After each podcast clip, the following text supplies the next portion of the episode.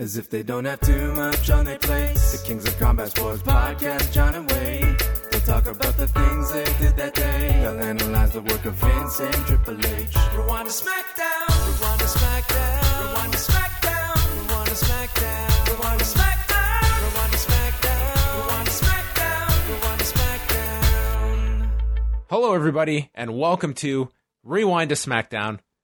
I am John Pollock, along with Wai Ting. Welcome to the program. Hello, Wai. H- hello, John. How are you? I'm doing fantastic. Is that a sarcastic answer or what? No, I'm doing fantastic. Emphasis on the A. Um, no I'm idea. doing tremendous. I'm doing wonderful. oh, okay. That's all you had to say, but okay. I don't know if you're trying to hide something. I don't know if this was a, like a code for something that was really bothering you, and this was your way of I don't. me. I don't speak in code. I'm very forthright. That is true. Well, that's good. Wai, Yeah. let's talk about basketball. How are the Raptors going to do in this finals? Uh, they go. You got, you've had a lot of time to think this over. I know this is a big deal for you. Well, I believe they will. Um, I don't fucking know, dude. I'm not even a real fan. I'm just a fan when when it means something, and that's this. This was like you know, like the first time in franchise history they're making the finals. It's huge. When was the last time a Toronto team even made it to the the finals of anything? It must have been the Jays. So this is like no, our uh, our soccer team, that doesn't count. 2016. Oh please, who watches that? Like I mean, yeah. the Are, are you going to go to any of the uh, the Jurassic Park festivities, which they've now extended to Mississauga and Brampton? I did not realize that that that uh, Jurassic Park extends all the way to Brampton and Mississauga now. That sounds insane. Uh, You'll love what they're calling it. Uh, they're calling it Jurassic Park West. yes, of course. Well, uh, you know, as as I think uh, as fun and as interesting as that may be, uh, I don't think so. I think I'm staying far away from the downtown core. I think if I was younger, I'd be all over it. Like I would stand in the cold, even if, it was raining. It's like you know, like honestly, like at this point, feels like it's like a once in a lifetime type of opportunity. Because who knows when a Toronto team will ever win anything again, or even be in contention. So, uh, but but as of now, I I much prefer the comfort of my own couch. Do you know who the ESPN is sending up here to cover uh, to do coverage of the game on Thursday night for Game One? Mike Bond. He lives here, but very close. Oh, Ariel Helwani? yes, No way. yeah, he's being sent up here. Wait a second. Is he doing basketball now? Well, he he's doing some some pregame stuff with them. That's amazing. Yes. Wow. Cool. I'm happy for him. Yeah. So look at that. Everyone's uh everyone's on board for this this Raptors run. Um maybe they'll win it. So are you gonna watch Game 1 is on Thursday night, so I might actually watch it. this Yeah. schedule? Actually, like, luckily enough, like, because last last uh, uh series completely conflicted with like Mondays and Tuesdays and Saturday with Double or Nothing. So, uh, but this this new one is actually kind of good for us because it's like a Thursday game, I believe, something on Sunday, and then clear until Wednesday. Yeah, that's really good. Sunday, nothing on Monday. Man, they have a lot of gaps here. And then Wednesday. I have a friend that lives in Europe and is making a trip. They got tickets to game 5 and are Okay, coming okay, back. okay. How much? How much did they pay? I don't know. I don't know what the price was. I'm sure it was astounding. I've been told like the lowest tickets are like nine hundred dollars right now, and But here's the deal. Like they are coming to like see family and stuff, so it's not like a loss, but you're buying tickets to game 5. There's not even it'll probably go to 5 games, but you don't know for sure. yeah, I'd be so nervous. Like if the Warriors go up 3 nothing and you've got this pending trip to come home and maybe you'll go, maybe you won't. Well, think about the people that must must have tickets to Game Seven, if they're even selling tickets for Game Seven yet. Yeah. Yeah, game 5 though to me is like the trickiest one. It's like, man, you're just you're just rooting for you'd be rooting against the Raptors if they won game 1. You just want to guarantee that fifth game. Honestly, I'd be so tempted to like just scalp those tickets. You can make a killing Oh my off of them. god! But I don't. I would sell them if I if I somehow came into contact with tickets. I wouldn't need to go and attend. I don't encourage it. Neither do you, John. I'm sure that's what you're saying. You should try and get in. You You should go How? and cover a game for us. Do it on the double shot. Sure. Yeah, my expert analysis of uh, the dribbling and the shooting and the throwing of the balls. Yes. I used to love going to Raptors games. They were my favorite sporting events to attend. I've never been to one um, in the ACC. I went to one actually when it was in the Sky Dome. But do people even want to hear us talk about all this at this point? Oh, I want to go through all the potential matchups, the Kawhi factor. I don't know if you know this, John, but I'm starting Curry. to put these shows up on our YouTube channel, youtube.com Oh. slash post wrestling. So we're opening up ourselves to a brand new audience and a brand new set of ridicule from our YouTube audience. So hello there, YouTube. We're just going to keep talking about this basketball stuff until we get a bunch of dislikes and negative comments. I get those anyway, so this will be fine for me. I'm I'm cool with that. You're the one with the pristine reputation. I don't know about that, John. I would say you built up a great deal of goodwill over the past uh, over. I've been complimented very much on our work over the past month. You know, between Oh. obviously your great Owen Hart documentary as well as our coverage of uh, Double or Nothing, and and all that stuff. And we're here. We are risking it all with our basketball, in-depth basketball expertise. Do you know what Double or Nothing almost led me to do on Sunday? I was at a Starbucks and I nearly struck up a conversation with a complete stranger. This is completely out of my realm. I'm waiting in line to buy a coffee and there's a gentleman sitting at a table and he is scrolling through Dave Meltzer's Twitter feed. And no way! You I was saw this? Damn! Well, it was it was very hard not to. I'm just like standing there, and I'm basically right over How his shoulder. do you see somebody scroll through somebody else's feed? That's such like a small thing. And what did you happen to notice Dave's like? Not on his phone, on this guy's laptop. It was pretty. Oh.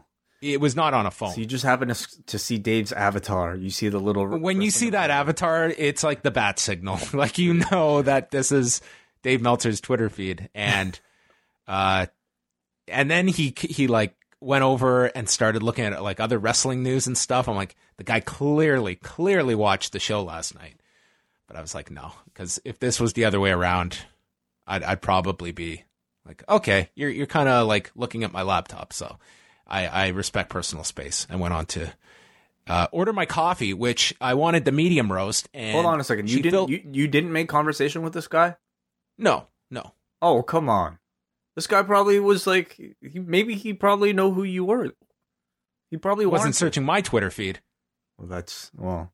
That's something to work up towards.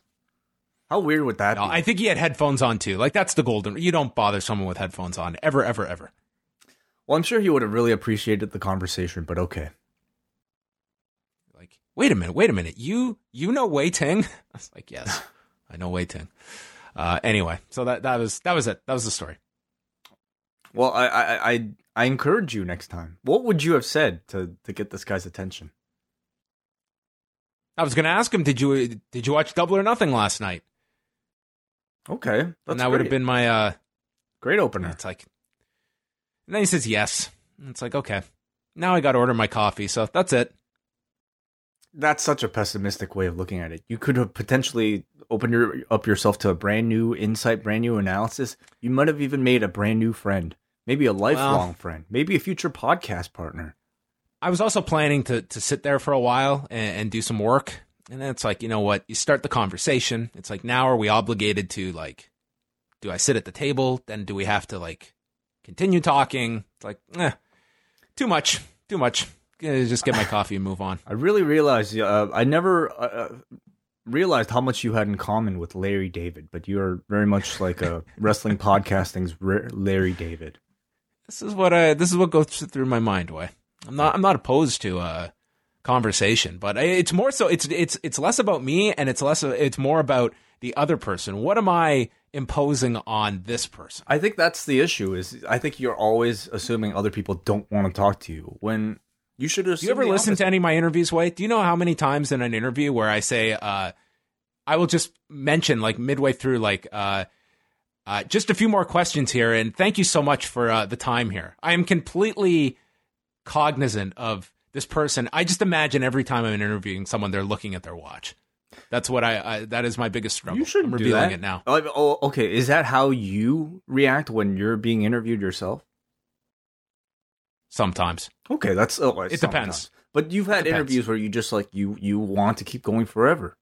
Wouldn't you? Oh, there's some. Hey, if it's uh, you, I, I don't. I don't like. It's it's the people that you are. Mo- Damian, I feel like I genuinely enjoys talking to me. So I've never. Uh, I have that concern. I think those are the best interviews. The ones where uh, you have that state of mind that the person wants to be there, and 95 percent of the people probably enjoy uh, the conversation. But you always have to be, I think, courteous of this person's giving you your, your their time and for, for nothing on their end other than to be generous.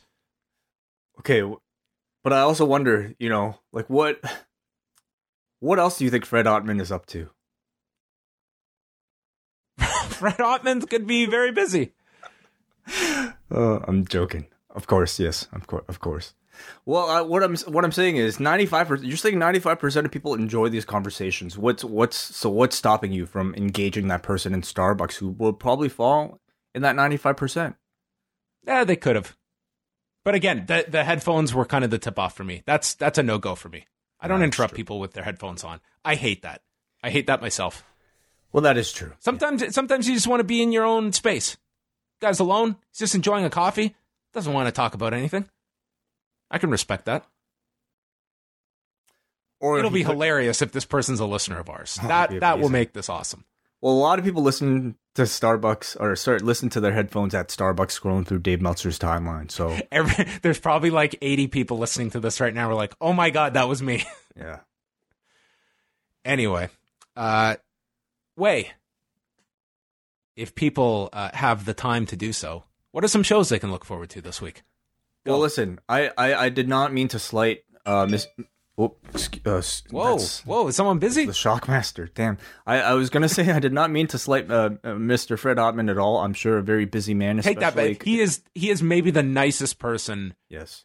I've ever spoken to. He was just Like, the, just the first person. Such a nice individual. he was just the first person that came to mind, and I, I also think he's probably somebody who really enjoyed your conversation with him. That, of course, is up right now on our feed. If you just scroll back down, that was released on Sunday, uh, as well uh, uh, many other interviews that John has conducted uh, for um, uh, in recent weeks, uh, specifically for the uh, Owen Hart's final day post profile. Uh, those continue to be uploaded to our Post Wrestling Cafe feed, and the next one is Jason King. That one will be up Wednesday afternoon. So you can check out the Jimmy Korderas one now. Uh, Jason King Wednesday, Heath McCoy on Sunday, and then the rest will be out next week, uh, which are Paul Lazenby, Jeff Merrick, and Trey Lindstrom. Uh, they'll all be out over the next uh, little bit for members of the Post Wrestling Cafe. So you sign up for that, you will get all of the bonus interviews. the Post Wrestling Cafe. I do recommend. Yes, the Post Wrestling Cafe, of course, for uh, it, it, it is what we call our Patreon. It is uh, the source of our our life. Um, and if you enjoy any of our shows, consider supporting us for as little as six dollars a month. Wednesday, the British Wrestling Experience is back for their latest show.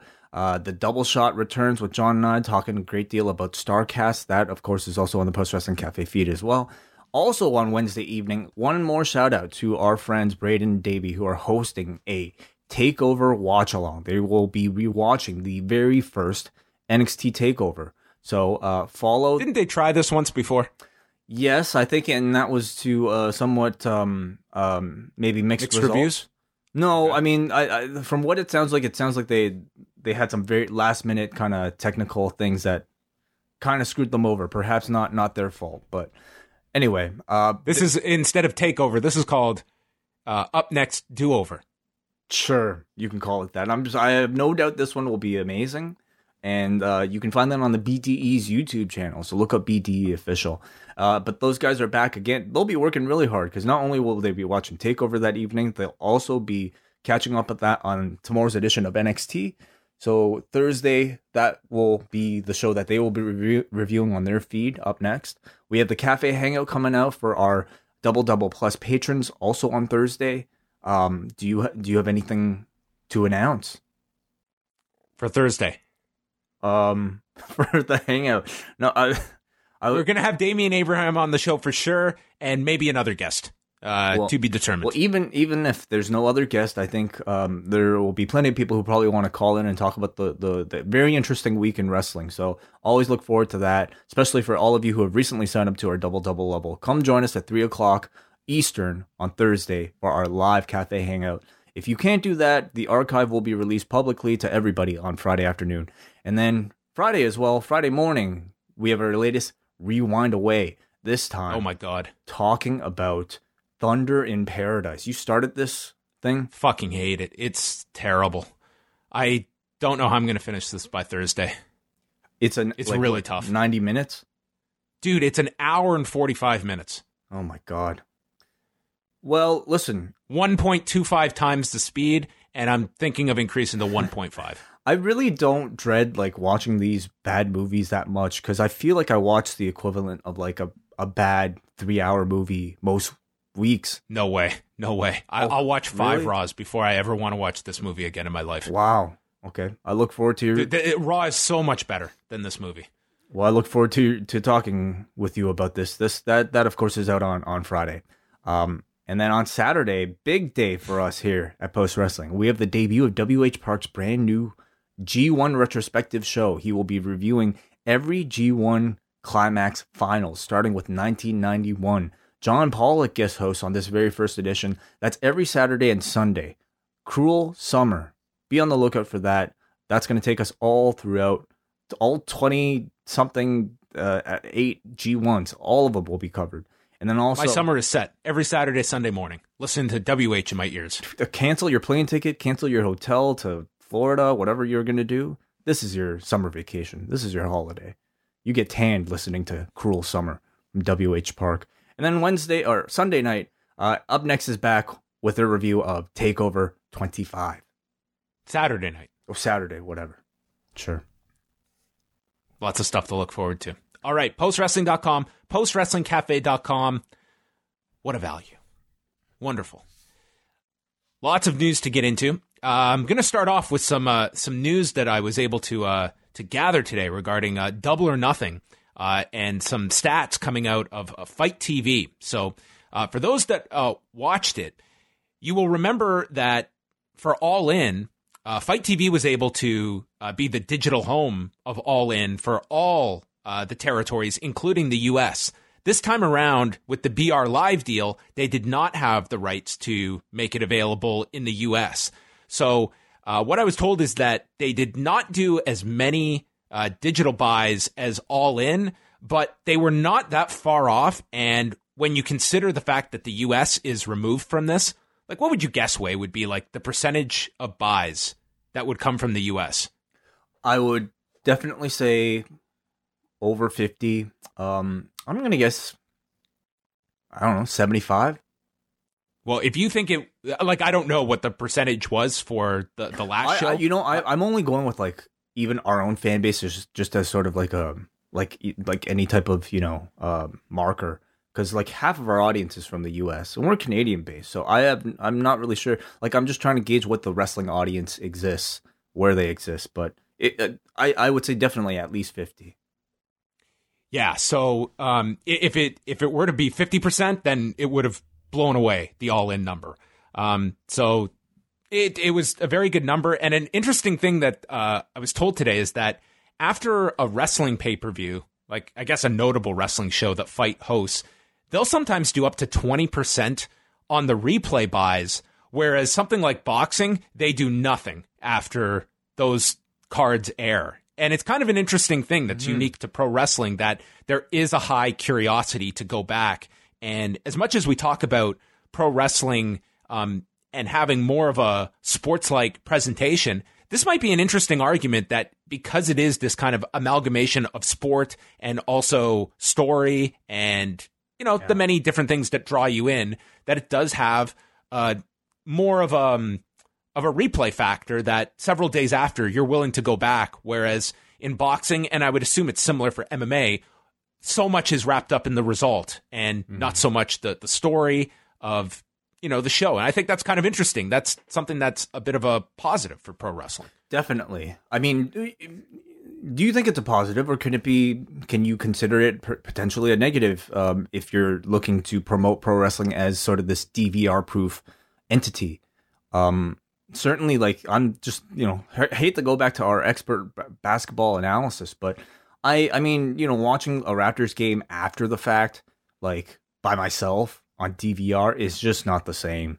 Like you know, with many sports, including boxing or including MMA, you just simply know the results immediately. You you prefer watching with a group, whereas wrestling, I mean, it's kind of like half Game of Thrones, half you know, um, sports, and and often, I think watching it by yourself afterwards is almost just as fun as watching with other people. But you know, it, in this instance, it's certainly a positive, but can it also be construed as a negative? Yeah, I think you can. I think you can argue both ways. That when it came to the television deals WWE got last year, a, a big part of it was trying to push the fact that we are relatively DVR proof and positioning ourselves as part of the live sports bubble that's going to acquire all of this.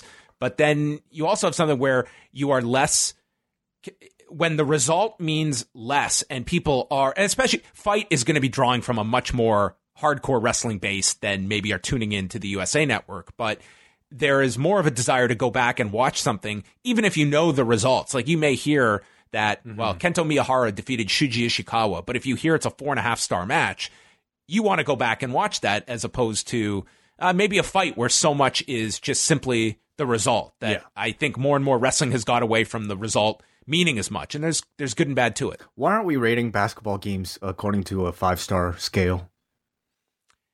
Uh, because that would be very difficult to do. It's well, not a cooperative we're, sport. We're we're rating it based on excitement. Well, pro wrestling is more like so the, of, like the like the the Kawhi like uh, four bounce thing. That game, that game seven, that's definitely a five star with a great finish. Uh, just getting back to to the FITE TV stats, the top five markets uh, to buy the show, uh, and remember the U.S. of course is not part of this. Number one was the UK and Ireland which is interesting because it was available in the UK on ITV box office. And given the time slot, I think that's um, interesting. Number two was Australia. Number three was Germany, followed by Canada, and fifth was Japan. Interesting. Okay. Yeah. Canada. So, wait, come um, on, come on, guys. We got to do better than that. What are we? Well, and I mean in Canada as well. Like it was available on Shaw. It was available on Viewers Choice. I believe it was on Bell as well. So there was a lot of options to buy it on traditional pay per view beyond FITE TV. So I um, see. Anyway, interesting stats there. Yeah, uh, from Double or Nothing. We do have other uh, All Elite Wrestling news. In fact, this news was uh, just released that for Fyter Fest, it is going to be Jon Moxley versus Joey Janela. okay, they're having the match rather than teaming up. Wow. Yes. Um, Tickets are going on sale May 29th, which is tomorrow, today, by the time most are listening to this on Wednesday. And yeah, they've announced Moxley versus Janela uh, as part of Fyter Fest in Daytona Beach, Florida. And I think wise holding off the Kenny Omega match till uh, that should be all out, I think. Absolutely. I mean, but, you know, to somebody who knows Joey Janela and maybe has followed Joey Janela, this actually feels like it's a rather big match. I don't know how much it means to, you know, like your lapsed WWE fan who might not know that much about Joey Janela or know of him at all, but um the the the the kind of similarity of the two two characters um should be really interesting to see. Um but, you know, all signs point to Moxley really just kind of like running over Joey Janela cuz it's his first AEW match. Uh, they've also announced the signing of Sadie Gibbs and Luchasaurus as well has been signed by All Elite Wrestling. And I'm sure some of that was contingent on his performance on the weekend. I thought he was one of the standouts of the Battle Royal. Yes, yes, yes. Sadie Gibbs, they played a little uh, vignette for on the pre show. That's right. Yeah, she had been known for some time. Today was just the official announcement. And as well, following our conversation from Monday night, Juice Robinson, Jon Moxley will be happening at the finals of the Best of the Super Juniors next Wednesday from Sumo Hall for the United States title. So really, not- really interesting that that it's not happening at Dominion and leaves you wondering if they will have Moxley on a different match at, at Dominion if he'll be appearing at all.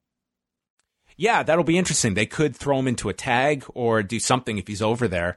Um, you know, they were always pushing the June 5th date, and it, it may just simply have been that that's the show that kind of needs a bump when it comes to uh, ticket sales, as opposed to Dominion, that has been pretty solid so far as well. But yeah, it'll be interesting if Moxley gets on the Dominion card as well, which would seem to make sense. I really have to recommend the uh, press conference that they New Japan did to announce uh, the match with uh, Juice Robinson, basically, you know, talking about his motivations for facing Jon Moxley. And it was great because it was Juice talking all about their history together in, in FCW um, when they were both in developmental and he was just essentially a young boy. And Dean Ambrose by that point was, you know, somebody to be res- respected. Um, he he just like makes great use of like real life history to build this match up. When you think on the surface, D, uh, Jon Moxley and, and Juice Robinson, what could they have possibly in common? But like after after seeing this press conference, like you totally understand this rather lengthy backstory that these two had. And the final All Elite Wrestling note is uh, Bleacher Report Live is listing Fyter Fest and Fight for the Fallen, but there's no price tag attached to it. Given that it seems like this pay per view did very well commercially, what do you see the price point being for these two shows? They do you do you have them less, or do you come out and just price these alongside and say that these are big shows? I think they could get away with fifty dollars for double or nothing. You could probably get away with fifty dollars for all in because I think on paper those cards were really stacked. But you know, just even listening to Cody talk about talk about it briefly in his uh, post post fight press conference. Am I really calling it that post show press conference? Sure, sure. Um, you know, he he says he recognizes these shows are fifty dollars, and they probably don't want to, you know, exhaust their audience by doing them every single month. Um, I I also he also I believe mentioned not every show is going to be five hours long. I imagine these two coming up will be kind of some of their lesser shows, B level shows, if you will, uh, and therefore I can't see them justifying charging fifty dollars. Maybe maybe thirty five. Yeah, that sounds fair. Sounds fair to me. Sure. I, I I think that there would be some negativity to it. I I think they feel so hot right now that if I think people ultimately they want to see these shows, especially when you consider that they're going to promote these as big shows. As the Fight for the Fallen show, you've got Cody and Dustin against the Bucks, and you've got Chris Jericho on that show.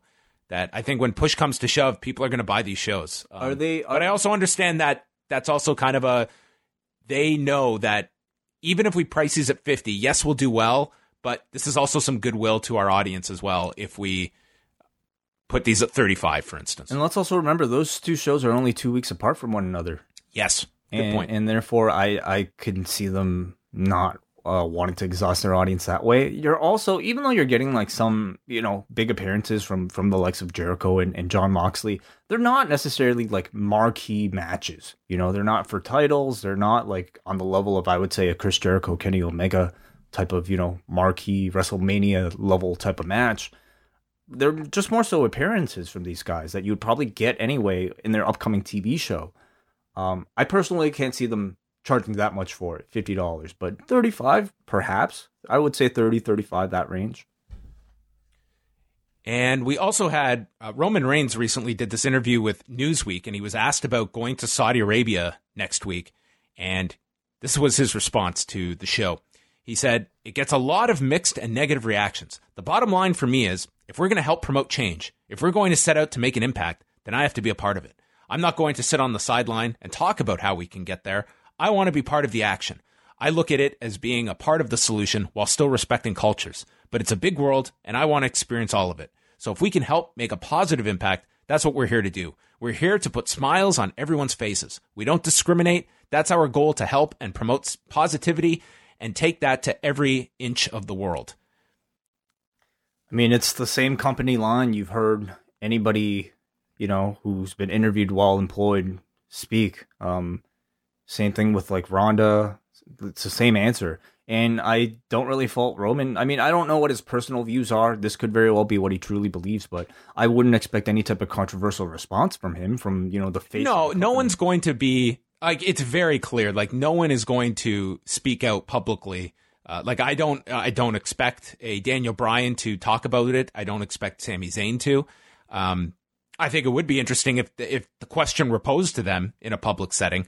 Uh, but you know, you can state though we don't discriminate, but you are actively working with people that do that do discriminate. Well, absolutely. I mean, I'm always curious to know how much follow up there is with responses like that, and how Roman Reigns would respond to perhaps an accusation like that uh, if if pressed. Um, but listen, what I feel bad for these guys. Actually, like what, They're, what they're put in very difficult positions, but at the end of the day, they're also put out there as representatives of the company. So they have to mm-hmm. be prepared for questions like this. But the natural follow up is what what are you guys doing to invoke change in this part of the world beyond going there, hosting a wrestling show, and making a boatload of money every time you go over there? Well, that's obviously the thing that's not stated is you know aside from uh, supposedly wanting to go there to promote change and put smiles on people's faces, you're also collecting a huge, huge, huge paycheck from perhaps you know less than morally uh, uh, upright sources. So absolutely, it's it's a bit of a conundrum, but it's Roman Reigns. You you definitely know that you know he's he knows what the corporate line is. Do you want to talk at all about how uh, we're going to be doing our show that day Um, yeah. So we'll- after Super Showdown? Yeah, we'll be covering it. Uh, we're not really going to, you know, do the the charity thing again this for this particular show. But what we are going to do is we're looking to have a number of, of uh, interviews, a number of experts, i- basically talk to us about what's going on in Saudi Arabia, uh, Arabia right now, uh, what's going on with, in Yemen right now. Uh, just basically to to kind of catch us up and also to even educate us on perhaps a lot of the issues that we didn't even get to talk about on the on the last Crown Jewel show. Um you know john and i like we we we debate heavily about like what we should be doing with these uh, reviews. I mean p- part of us like just doesn't want to talk about them at all but we also don't know if that's the best solution here to just simply ignore it i think what we've kind of come to an agreement with is just simply using this a- as another opportunity to try to educate ourselves and also our audience about the reality of what's going on there right now Yeah, so that's how we're gonna be assessing the show next week, which is on the Friday, uh, Friday afternoon. All right, uh, all your news you can go grab at postwrestling.com, and we're gonna go into our SmackDown review from Tuesday night in Tulsa, Oklahoma. Kevin Owens was out at the start, and we recap the the long feud between Kofi Kingston and Kevin Owens. And we returned. Owens was had the microphone and was going to start off the show with the Kevin Owens show. But Oklahoma is not worthy of it. And the Kevin Owens show with Dolph Ziggler that was announced this afternoon was scrapped. why announce anything I don't know. It's not like it's a hook. no. Um I don't know, but it tells you like the the pace of which stuff changes. That this was announced. This wasn't even announced Monday night. It was announced Tuesday afternoon that this would be part of the show. And by showtime, like five, six hours later, it was cut from the show. Yeah, that's crazy. Did we even have Ziggler on this show? Did he show up at all? He No. was showing backstage watching on the monitor. That was Oh, it. he. wa- Oh, okay. I, That was I it. That was forget. our whole involvement of Dolph Ziggler, our number one contender on this show. So he then denies attacking Biggie and believes that Biggie sweats profusely and also tweets a lot. So he may have got distracted. He's a good person. He would never do something like that. And he says he's going to beat Kofi tonight, and therefore Ziggler will be able to beat Kofi for the title and then owe him a title match. And what was so weird about this is that Owens is in the middle of his promo, and then Tom Phillips talks over him, saying, When are we going to get to the match? And as Owens continues, Kofi's music starts. It seemed like they were legitimately rushing him, and I cannot imagine Tom Phillips acting on his own, interrupting a guy in the middle of his promo. Possibly, yeah. I mean, do we? Could it be that they they intended to cut him off anyway? It just seems strange that it was. It would be one thing for just the music to cut him off, like that's a typical babyface thing to do. Right. But the fact that you had Tom Phillips, like, pretty much insinuating like this guy's just droning on and on with his promo, almost felt like they were just he was taking too long or something like that, and that was you know just Tom Phillips being someone's mouthpiece. Yeah, perhaps. Sure. Kingston calls him a liar. He is not a good person, and he unfortunately had to deliver the tongue twister that was talking about Big E's knee. Say that three times fast. Big E's knee. Big E's knee. Big E's knee. Okay, maybe it's not that hard. He says tonight Kevin will pay, and he's going to leave with a clear understanding of why he is the WWE champion. Um, you know, I think Kofi tried really hard to sound like he wanted to get revenge for Big E. I usually don't have a problem with him coming out with the pancakes, but I thought it really took away from like the seriousness of this particular promo. Like if you're out here wanting to get revenge for your friend, I think you can lose the pancakes for this one. Yeah, I think it's something that they clearly do not want to move him away from the New Day persona. But I think, yeah, I think you can be selective with the pancakes. I'm not saying you have to make this this uh, rigid uh, breakaway from it, but yeah, in this situation where he's coming out for revenge on Biggie and cutting a serious promo, I don't know why they insist that he's still got to do the the mid card entrance. Hmm. Well, they have all these pancakes. They've got the pancake budget every single week, right? What are you going to do with all these extra pancakes? Eat them. Who's going to eat that backstage? Um, well, you could have you could have done another cookout. Maybe a cornhole party. game with pancakes. There you go. Perfect. Right. Kofi and Kevin Owens non-title match. They went through two segments. Uh, Kingston had his neck snapped on the top rope. That gave Owens the advantage. Uh, after one commercial, we had Kofi dive over the top with a trust fall, back into the ring. Kofi blocked a stunner, hit an SOS for a two count, and then Kingston got shoved off the top to the floor. That was our second commercial break. Kingston was down on the floor, beat a uh, count into the ring, took a frog splash, kicked out of that. Then Owens headbutted him off the turnbuckle, hit a swanton for another two count, and then Kingston avoided the pop up power bomb, moved and sent Kevin Owens bouncing off the ropes, and as he bounced off, hit the Trouble in Paradise, and Kingston pinned him. I, I really liked the finish. I thought these two had a pretty good match here at the start. I thought the last three minutes were fun. You know, all, the rest of it to me just kind of felt like your standard WWE template match, um, with commercial breaks in between. I'm sure, like, probably robbing a great deal of that energy. And the commercial breaks, I'm really curious to see when AEW starts doing their TV how they handle something like that because They won't be doing commercial breaks. oh, they said no commercials at all. Well, they haven't flat out said that. Uh, Jim Ross, though, like you can see, that is a like a big thing for him is not having commercial breaks, and I would be pretty confident that they are not going to have commercial breaks, What? So what's or at least very limited. like a two hours straight through? No, just not in the middle of a match. Okay, so no commercial breaks in the middle of a sh- of a match. Yeah, sorry. No, obviously, there will be commercial breaks in the show. I'm saying not breaking up a match with a commercial. Okay, yeah. Well, I'm really curious to see how, how they do that because I mean they are a necessary evil when you're making a television show. They are the whole point of uh, making a television show is to sell commercials. So how are they going to get by that uh, while still, you know, giving what the audience that what they want, and that's long, thorough matches. Um, I, I think you can be uh, creative. Like the opening segment every week, like that goes 15 minutes or so without a break. And, you know, I watch other shows like Impact. It's very rare that there's a commercial break during a match. I think it can be done. Um, Hmm. But Yeah. it's it's something that it, it is it's not the exception in WWE. It's the rule that you pretty much any match that's going past six minutes, it's getting a break in there. And it really I think we're just so used to it. I think it has a real impact on on the match when you're cutting out three minutes and just breaking the flow and then you have to come back and reset. I think it's been clear that the WWE's concern is not necessarily whether or not a match is perceived as good, um, you know, or, or if it re- receives receives a certain star rating by the end of the evening. I think what they care about is to make sure that their stars are, are on their TV throughout most of the product, and doing it this way, I guess, assures that you have a Roman Reigns on TV throughout mo- most commercial breaks.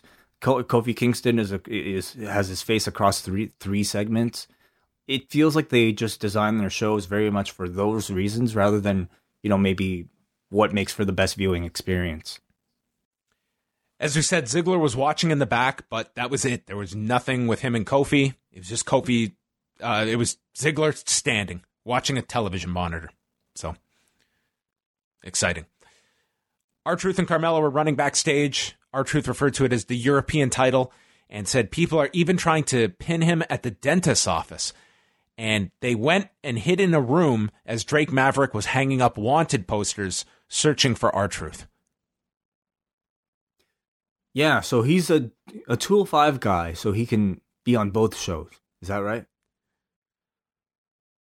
Yeah, we got a bunch of 205 live guys on this show. So I guess that um well we we heard that the 20 the the wild card rule applies to all of the brands. So we we destroyed the number 4 tonight when you consider that we had uh, Ariya Daivari running Wait, in. are you are you sure about that? Yeah, right at the beginning they said the wild card applies to 205 live, NXT, NXT UK. No, no, that was just Foley saying that. That, that was he said that about the 24/7 title. Oh, was that not for the wild card? You're right. I'm I'm mixing up my my brand listings. Oh, how could right. you? It's clear as day. So, right. So 205 Live uh, are allowed to chase for the 24 7 title, but that's the only invite they get onto SmackDown or Raw. Yeah. By the way, I don't Even though they were on Raw at a time, and we just stopped doing that. I don't know, dude. Um tell me you were keeping count today of the uh raw talent Nope. Nope. cuz I Didn't I even try. was and for the life of me It was over four, wasn't it? No. Or was it under? You guessed 2 yesterday like in jest. And I think you're right by the end of the evening cuz I couldn't count more than 2 SmackDown people. I could be wrong, but yeah. Let, let's take a minute to look at this, okay? Okay. So, Lacey Evans. Yeah. What show is Jinder Mahal on? Oh, that's a great question. Um, Jinder Mahal. Uh, SmackDown. Drew McIntyre. He's on SmackDown. Okay. Drew McIntyre is a Raw guy, so that's two. Was that it? I mean, that's all I could count, unless I was uh, uh, missing somebody. Yeah. I think you might have been right. No, you were right. You guessed this. Oh, did I? Yeah. Oh, well, great. I'm a genius. well, th- hey, they said up to four, so you can't get upset about two. They Oh, they okay. under delivered tonight.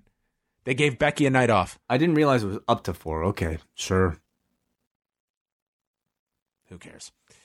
Um, what are okay? I, I'm just gonna go through every name here and not be sure who is on which show. Wai, if you add up the WWE's followers on YouTube, Instagram, Facebook, and Twitter, there's over a billion followers. Over a billion followers. That means, that means, Wai, that 98 million 200,000 don't subscribe to the WWE network. Well, that's wow. It also means like one seventh of the planet follows the WWE, and that's when. When are we gonna get that stat? Yeah. It's so ridiculous. Yeah. Like imagine. I, I'm all, it's, it's also amazing that there's no crossover either between these four social media outlets. yeah, it's such bullshit. But um, I and, mean, and no crossover either from a Roman Reigns follower on Twitter and a Roman Reigns follower on Instagram. Those are separate people too. well, we all know you can only choose one. You can only choose one wrestler to follow, and you can only choose one platform with which to follow said wrestler. There's no wild card rule on social media. Yeah. You're brand specific. Mm-hmm. Daniel Bryan and Rowan came out for an interview with Kayla Braxton. Bryan calls the tag division a bad joke. Not wrong. No one booed this. So they told a joke. Knock, knock. Who's there? The SmackDown Tag Division. The SmackDown Tag Division who? Exactly. If it wasn't for Daniel Bryan selling this joke, oh, crickets. I I thought it was Rowan who really made it. You know, um, I thought Bryan was pretty funny. they're they're great together. And you know what? Uh, we haven't heard Eric Rowan speak much in this uh, current tag team. If his sole job is to tell jokes, like bad jokes with zero punchline, I think that's great. I hope they run with it. I think Eric Rowan's fake laugh is great. Why not? That should be. He does the knock knock joke every week. And then when they say, blah, blah, who, he punches you in the face. and that's his finish. No, no, no, no, no, no. Hi- This should be knock knock. Who's there? Eric Rowan, and I'm gonna knock your brains out. That's better. Bryan explains, We are not jokes, though they would be great jokes. They have ambition and purpose, and blames the people for stuffing their faces on Memorial Day and eating a hyper intelligent pig named Wiggles and a nurturing cow named Wilbur. I just like that Daniel Bryan, uh, a father of a young child, worked in a Wiggles reference. Oh, is that SmackDown. is that is that what they are? The Wiggles? Are you familiar with the Wiggles? I got no clue. Oh man. Have you ever done the propeller? Please show me. That's a video. Wait, the my if you could open up my brain, it would just be every Wiggle song on a loop. So These these I know are every one of these songs. okay. So is there a cow named Wilbur in the Wig- Wiggles or or what? No, no, no. The the group is called the Wiggles. It's a group Oh. of four four children's actors that are quite the singers. What's your favorite? What's the best Wiggles uh, uh jam? Um The best Wiggles bop. Uh, the propeller song's not bad. Uh, none of these are good. None of them are good. They're just tolerable, and it's different degrees of tolerable depending on your mood that morning. I'm gonna give it a listen. Okay, we'll we'll review a, a Wiggles episode one day. He also mentioned a nurturing cow named Wilbur, and said the people of Oklahoma are worse than anybody because they are the leader in hydraulic fracturing, otherwise known as fracking. They're the leader in deep oil well drilling, which brings them lots of money and lots of earthquakes. How about your earthquakes? which was maybe uh, the best uh, question posed to an audience in 2019. Um, Man, I like he said all this, and at some point, I just felt like it stopped being having anything to do with tag team wrestling, and it was just more so Bryan Danielson, the human being, using his platform to like spread his message about fracking and deep oil drilling causing earthquakes to a mass audience. Um, and it works. I t- I now totally know- disagree. This was all about tag team wrestling. He listened to my interview on Sunday and remembered the natural disasters and was inspired here to do a promo about earthquakes. Sure. Okay. Well, if he worked it in that way, I, I could accept it. But here, it's just like it would seem like he really kind of joined it together in the loosest of ways. He's like, we're about saving the environment and we're about saving the tag team division. Like, okay, I guess those two things are somewhat related. But I, I mean, I don't mind it at all. I love hearing like this type of education from Daniel Bryan. Now I know what fracking is. Now I know that Oklahoma's deep oil drilling is the cause of earthquakes. Maybe next week he'll get out on his platform and say, This Friday, I'm giving myself the day off. Damn. You know why? Because I'm not going into on a plane. Man, I would love like a Daily Show type of thing with Daniel Bryan. Yeah, so. you could have a great segment with Daniel Bryan. Well, he says that they are here to save the tag division and the planet. They anoint themselves the planet's tag team champions. And then Kayla reveals there is a team that wants to challenge them, which leads to heavy machinery coming out. And Tucker says they need to get down to some solid blue collar business, and that's going for the tag titles.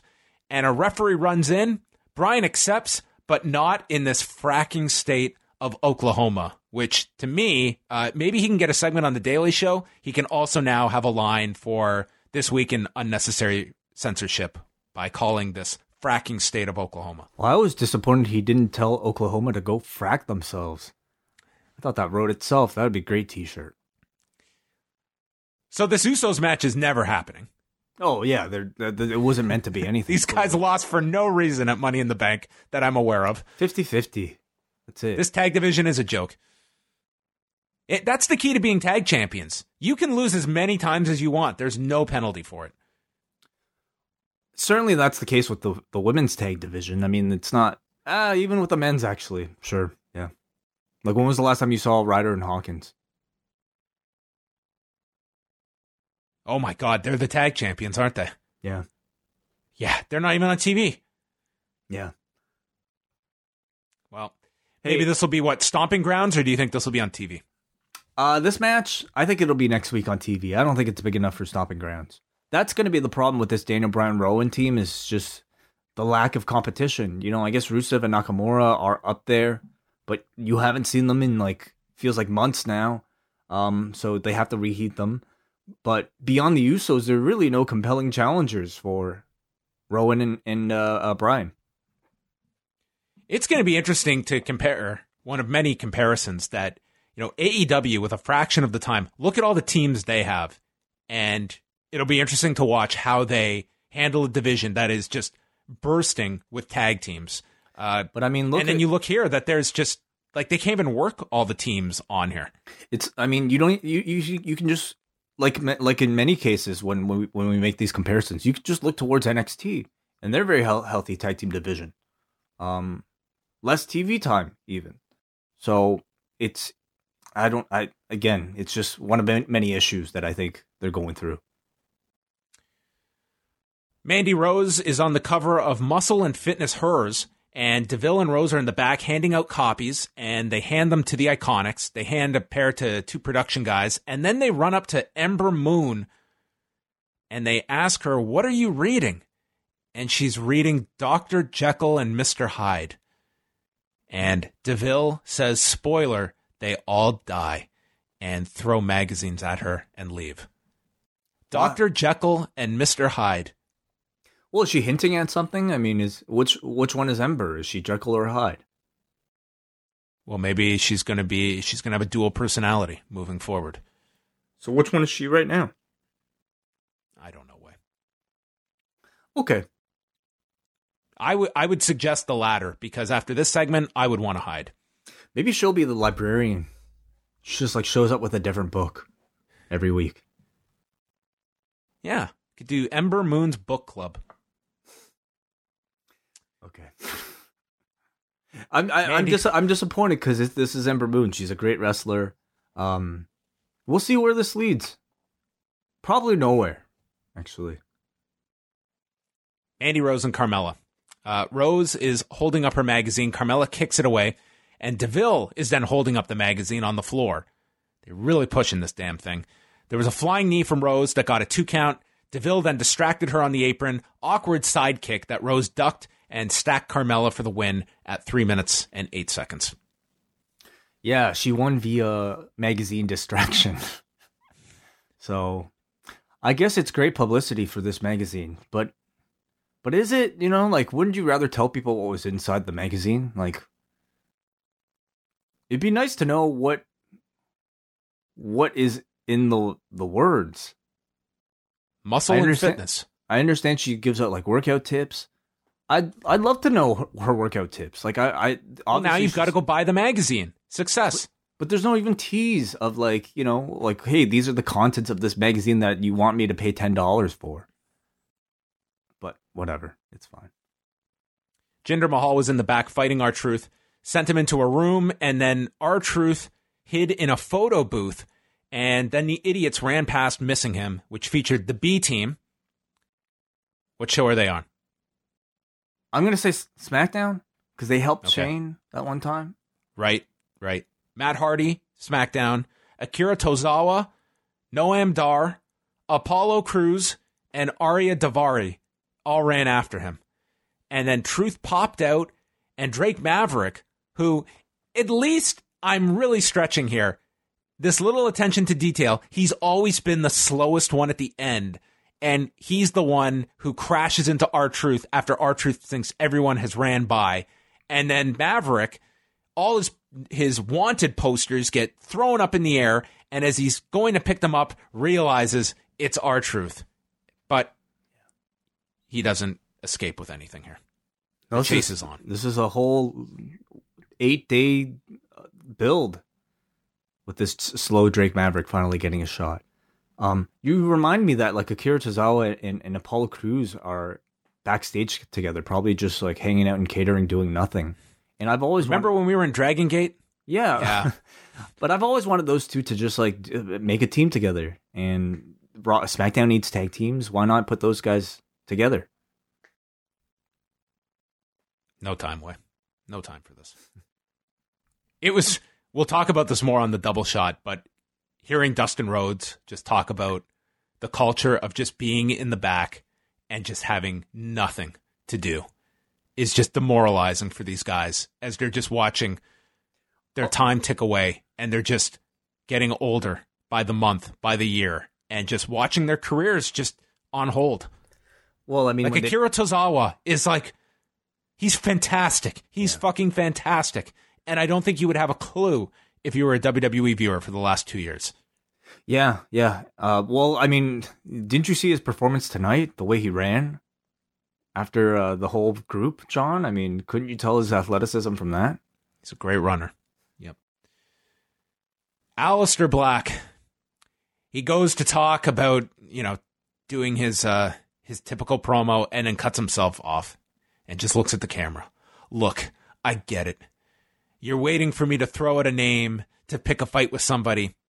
Well, I'm sitting here waiting patiently for somebody, anybody, to pick a fight with me. Yeah, I mean, obviously they were up against uh, maybe some uh, un, you know unforeseen circumstances with the whole tattoo thing, uh, Saudi Arabia. Um, so I guess this was just their way of telling you, hey, um, we know you've been waiting for him to make a debut. He's not going to yet, but after this show, we promise he'll be out. He's better off not being in that 50 man battle oh, royal. Oh, for sure. At the same time, though, I don't understand why you couldn't have just had him come out here and beat guys like any guy from the back.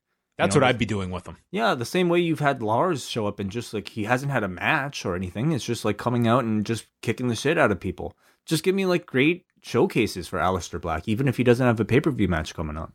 Like you do that black mass for four weeks in a row, this guy's going to be really red hot. I think. Yeah. that's an awesome finish.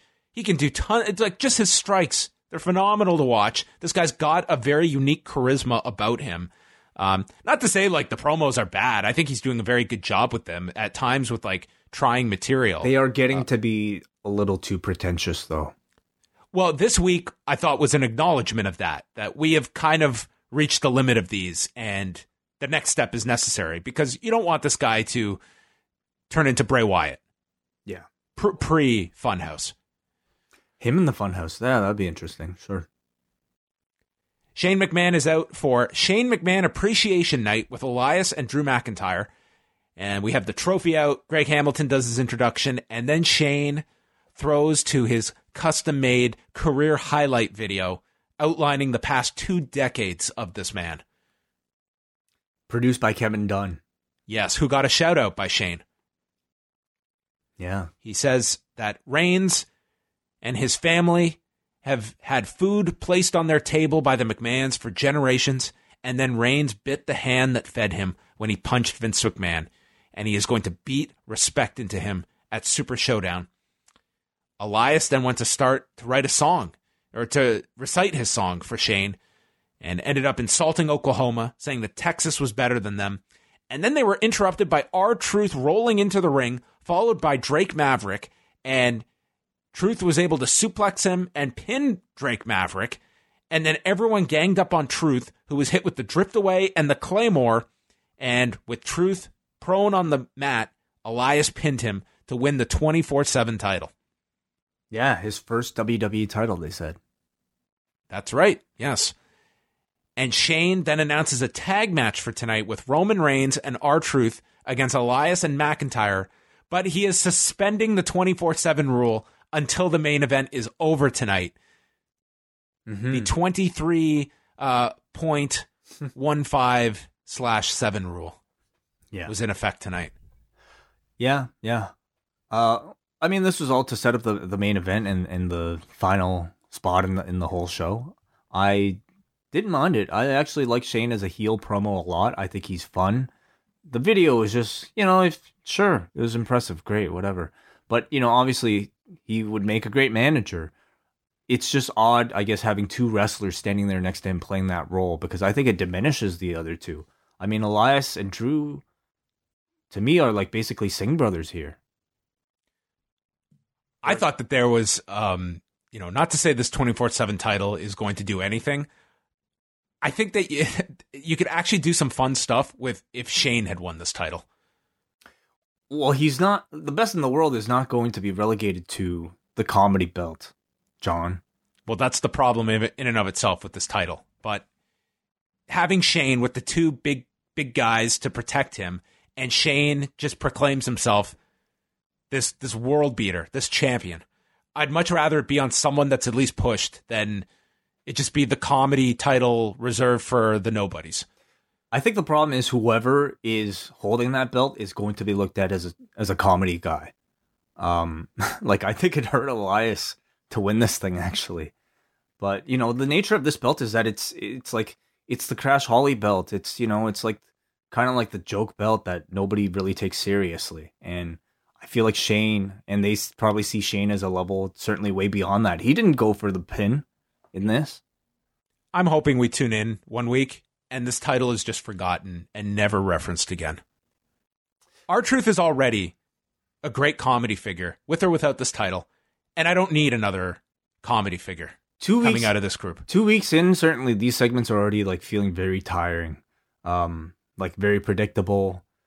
The thing is, is like I guess you have R-Truth who really like you know is good with the belt. How many other people can you see like you know benefit from it? Him and Drake Maverick are it. That's it. Yeah. Yeah, maybe. And, and I don't, and I don't, and I don't think it makes a grand change at all to, to the show. It's, it's nothing. Um, mm-hmm. I, I don't even care about. Oh my God, there's a 24 seven title change at the house show in Des Moines. Cool. Um, yeah, I don't know. Matter. I, I didn't like this at the start. This thing has hardly uh, changed my thinking on it. I just think it was it was a poor concept that's been poorly executed. And here we are 2 weeks in. No one cares about this thing. That's it. Kayla's backstage. Lacey Evans is drinking tea with Charlotte. And they talk about Becky not being man enough to beat her at WrestleMania, and she would still be SmackDown Women's Champion if not for Bayley, and said that Bayley and Becky are crass and classless and they are going to send Bayley back to the kiddie pool where she belongs. I like In my rant there, I totally skipped over my, my thought here that what would the odds be, Wai, that Goldust would be competing for this title if he were still here? Actually, that would probably be the comparison of where he would be had he not left. I feel like he would have already kind of being shelved, right? Um, like so he may not even be at the nothing level. He may be below that. I, I really don't know because I can't tell you the last time I've even seen him in a backstage role. So I mean, I, I I don't know if it was due to injury or just like not not them not using him, but he was out with the the double knee surgery, so he had been out for a while prior to leaving. Yeah, I mean, I I just don't even know if they would consider him even for something like this.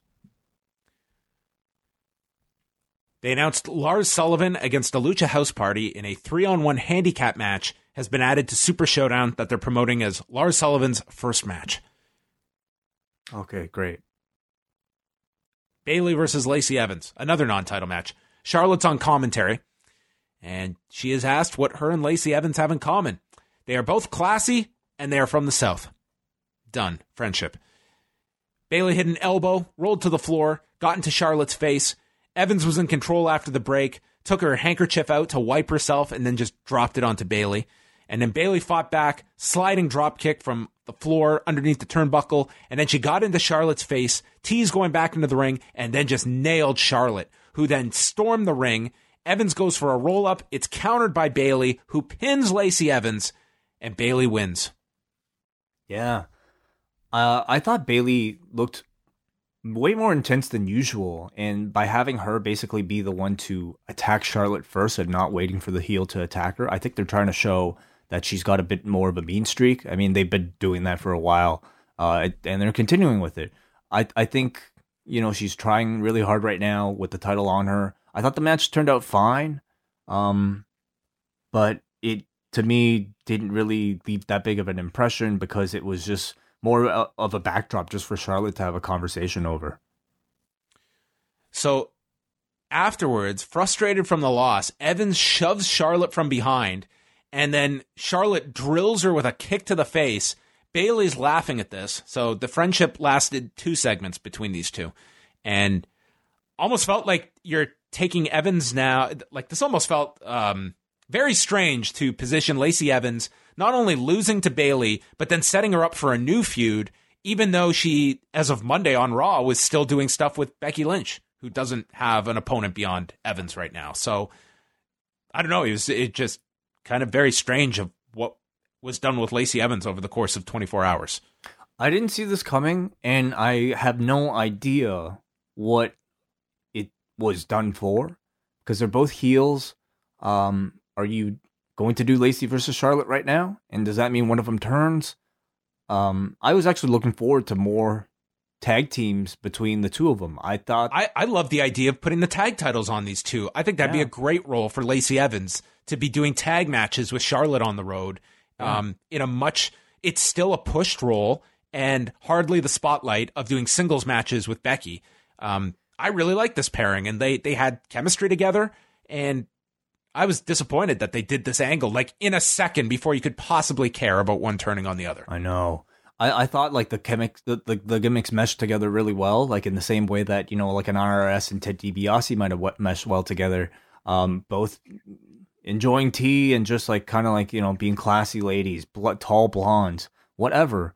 But I I would have held this off before doing a, a turn. First of all, to make it more impactful, but second to just like prolong the life of this this union and to get more life out of out of like these characters. They announced The Undertaker will appear on Raw Monday night in Austin, Texas. So it looks like there will be no Goldberg before Saudi Arabia. Who Yeah. would, to me, be a difference maker on TV for if you announced him for the first time in two years that he'd be on TV. Um, yeah, but it looks like he's just going to show up in next Friday. I don't know. Maybe, maybe that's a n- not in his contract. I don't know. Do you feel like this is almost Bill Goldberg is they don't want to put him into kind of their their active storylines like this is almost just like a one-off match and that's how it's going to be treated? Oh yeah, that's what it's looking like. I mean, that's even what this like Hunter Orton match is looking like. Neither have made a TV appearance thus far. We've only got videos. Even though both men, I'm sure, like I'm sure Hunter's back there. I wonder if Orton's back there too. So again, it all feels like you know for for these Saudi Arabia shows, they're just kind of like Elseworlds matches. They've again, I'm I'm going back to to the Dustin Rhodes thing, but like you can see like they really do have a hang up when it comes to you reach a certain age, it's like you're just done now.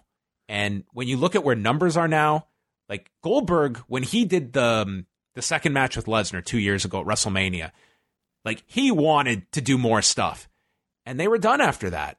And you're telling me that you couldn't have a really compelling program for Goldberg at SummerSlam just to build him up for the summer and then maybe you phase him out after that. Like to me, he is someone that I'm not saying he's going to uh, drastically increase numbers, but he was a big difference maker when he came back the last time for the Lesnar feud.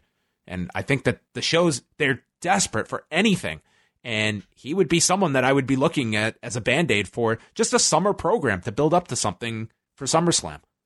Perhaps, yeah, yeah. I mean, maybe it's something that they don't want to go to too often because they want to build more of their younger stars. Um, you can also argue, you know, what stars did they make off of Goldberg the last time he was here?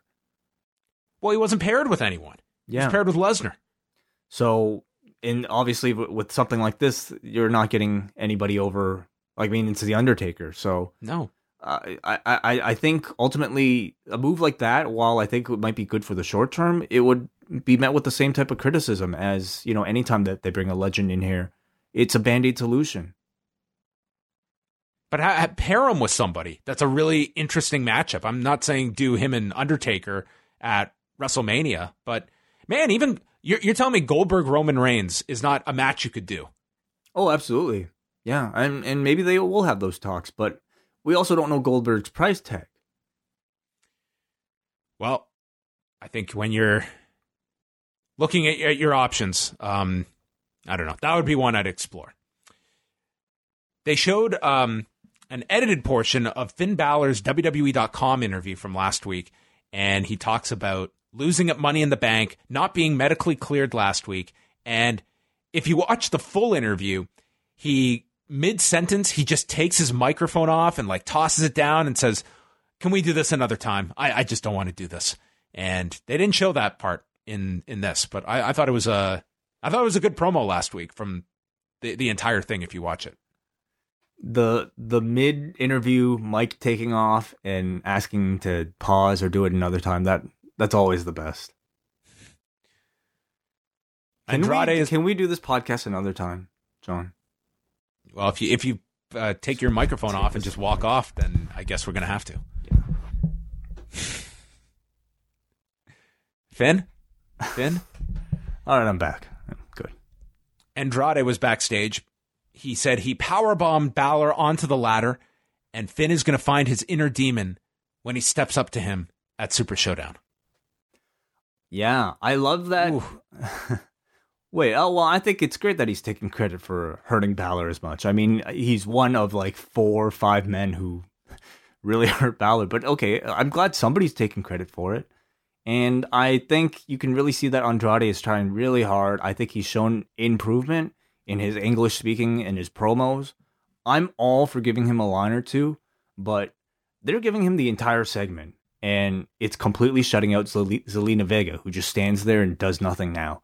I think he should be Andrade should be complimenting Zelina as the main talker. Zelina should be out there doing the Paul Bearer thing, and then you know uh, uh, Andrade is Undertaker, basically just coming out and saying a line or two, and then rest in peace. Like that's that's all Andrade should be doing. He shouldn't be taking the whole thing. As it stands right now, I think he's the way this is being presented. It feels like it's a B level act, whereas with Zelina Vega talking, it's an A level act. So I, I I understand them wanting, and I understand Andrade wanting you know more opportunity to like speak English on TV, but I think it's to the detriment of the product as a whole. Main event. R Truth is coming out. He's hobbling from the attack earlier, and Elias and Drew jump him. Reigns is already in the ring, so he comes to the rescue. Shane is staying away from Reigns. Match begins. They have the heat on R Truth early. He gets dumped to the floor, and they're just beating him down in the corner. Then he sidesteps. Elias runs into the post. Drew is sent to the floor, and the crowd is rallying behind R Truth. He's crawling, and he makes the big hot tag. Everyone goes nuts with Roman coming in. He attacks Elias, knocks Drew off with a Superman punch from the apron, then sends Elias to the floor, who conveniently sets himself up to be hit by the drive-by. Shane gets struck by Reigns, moves as Drew spills onto the desk, missing with the Claymore, and then Reigns goes into the ring, spears Elias for the win. Big pop for the finish. Yeah, I thought it was another week where you had Roman Reigns tag team match that received a great reaction for Roman's final hot tag. Uh, very successful, I thought. Um, you have a, a baby face that was very sympath- sympathetic here in R Truth. So, I, I mean, I thought it was a good TV main event. I thought so too. Uh, crowd was really into both R Truth and Reigns. They worked together as a team. It was it was fine, like not great, but it was Yeah. solid reaction from the from the audience. Good little main event. For TV, I thought it was fine, and I thought it received a better reaction than even the the Raw main event between Zayn and uh, I agree, uh, definitely. Rollins. Yeah, definitely. So Reigns spears Elias a second time, and then he's left laying, and R Truth climbs on top of him and pins him to win the twenty four seven title back as the show ends. I actually thought it was quite clever the way they set everything up, and I thought it set the crowd home happy. Um, so I think that you know if there's it was a fine it was a fine story to do the the suspension and then the second the match ends there's Elias. So yeah, it was it was fine. It was good. Yeah. Um, you know, the concerns are definitely still there about, you know, six months from now, can you, will this get the same reaction? Will they continue to be able to creatively use the 24 7 title in this way? We wonder. But I, I will say this to me was the first instance of like creativity that I found attached to this title. So the bar's been set. Yes. All right, let's head on on over to the forum. Tonight's poll, a scale of 1 to 10. Where does this one rank, Wai? I thought Did it was beat be- Raw. It beat Raw for me. Uh, but I still like I didn't. I don't feel like we got like many. Eh, it just felt like man to me, and maybe that's because of the pay per view that's coming up. Maybe it's just a, the lack of uh, like movement and storylines for the women. Um, I'm gonna have to go five and a half. I went six. 5.9. 5.82. We're getting votes as we speak. 5.82. All right. So there you go. Some some really solid ratings this week from uh, Raw and SmackDown. Uh, but this did beat Raw. Paul from New Jersey writes, Perhaps it was because Raw was atrocious, but I found SmackDown to be a pretty solid show. Kofi and Owens was an enjoyable match, and Bayley was booked strong. What a concept. Why would Truth need to defend his title? More importantly, poor Elias. Some can say their first WWE championship was the illustrious Intercontinental title, but Elias now walks 24 7. I'm tired of Shane McMahon's face, but I thought Bryan and Rowan were great as well. As well as Black. And he gives us a 6 out of 10. Okay, let's be honest here. Is the current incarnation of the IC championship that much more prestigious than this 24 7 title? Um, uh, barely, barely. Who's the Intercontinental Champion right now? Finn Balor. Finn Balor, I think. Okay. Yeah. All right. All right, we go to Brandon from New Jersey. I got him two days in a row. My dearest Canadian tar sands, it is I, your loyal crown prince of cra- crime, Brandon. Been a minute since we spoke. I quite frankly have been missed. Would love to apologize for being framed. I didn't commit. I didn't graffiti your wiki, John. I would never be a rebel rouser and do such untold things. Alas, we are here for the meat of the email. That is SmackDown. Fun show. Day two of the Revolution lived up to expectations, which produced more wrestling than Monday. Owens and the Dreadlock Dynamo had a great match. So did Mandy and Karn. He wrote the Dreadlock Domino. Oh, Domino. In order to make Raw better again, we have to go back to Johnny and Wai to actually move forward. We have to go back, Johnny and Wai, to actually move forward. Now, I don't mean to reminisce and chase ghosts. I mean, go back and see where Raw came from, where you been, how you got there, and see where you are going. I know there are those who say that you can't go back. Yes, you can. You just have to look in the right place. Meanderings. John, are you going to build a fight finder? Nope. No, that's way too big of an undertaking for me to ever possibly consider. Okay. 100% no. Uh, let's just go here to Joe from Niagara. hey guys, I have to be honest, it's been a struggle watching Raw and SmackDown this week after watching Double or Nothing. I'm sure that is a general consensus. All I can say about SmackDown is that I feel bad for Kevin Owens. Where does he go from here? Just wondering if you guys will be at the Niagara Falls Comic Con this year. Hopefully, The Undertaker makes it there, although I'm a little worried with Super Showdown just two days prior to his scheduled appearance. Anyway, boys, keep up the good work. No, we will not be at the Niagara Falls Comic Con. That's actually a, like a really busy weekend because there is the Super Showdown Friday. Saturday night, there's a big UFC, and then Sunday is Dominion. So it's a lot of shows that weekend. So we will not be going to Ni- Niagara Falls Comic Con. But if you are, uh, please send us a report if uh, The Undertaker is there and you happen to uh, attend. Uh, there's going to be a number of wrestling personalities there. But The Undertaker is obviously the big one. Cool. Interesting. All right. Well, thank you everyone for the feedback. Thank you for tuning in. Uh, is there anything else to go over with? I don't think so. I got to watch Thunder in Paradise. Oh God. Well, I have to finish Thunder in Paradise. Uh, there's nothing about this that is uh, well, the highlight are the cameos that you can find of Hulk Hogan's pals he got roles in this movie for. So you can check that out. Uh, are we gonna have an announcement on Monday, Wai? Monday, yes, yes. Um, an announcement. Yeah. Uh, Monday. Okay, Monday. Monday we will have a post wrestling announcement. So look forward to that. Uh, in the meantime, everyone, go check out postwrestling.com, postwrestlingcafe.com. We're going to be back on Wednesday. We'll have the Jason King interview up on the cafe, new British wrestling experience, and then Wednesday night, it's John and Wai. Once again, fourth straight night, it's the double shot. Get ready. It'll be fun. Goodbye.